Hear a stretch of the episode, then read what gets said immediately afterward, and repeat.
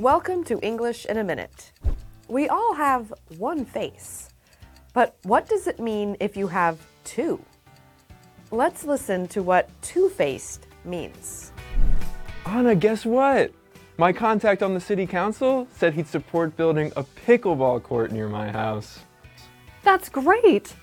Wait, but your contact is a politician, right? So, Politicians are known for being two faced. What are you saying? I'm saying don't trust him, Dan. Two faced people behave in a false way.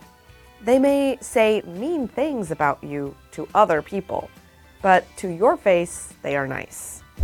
They may also say different things to different people in order to get their approval.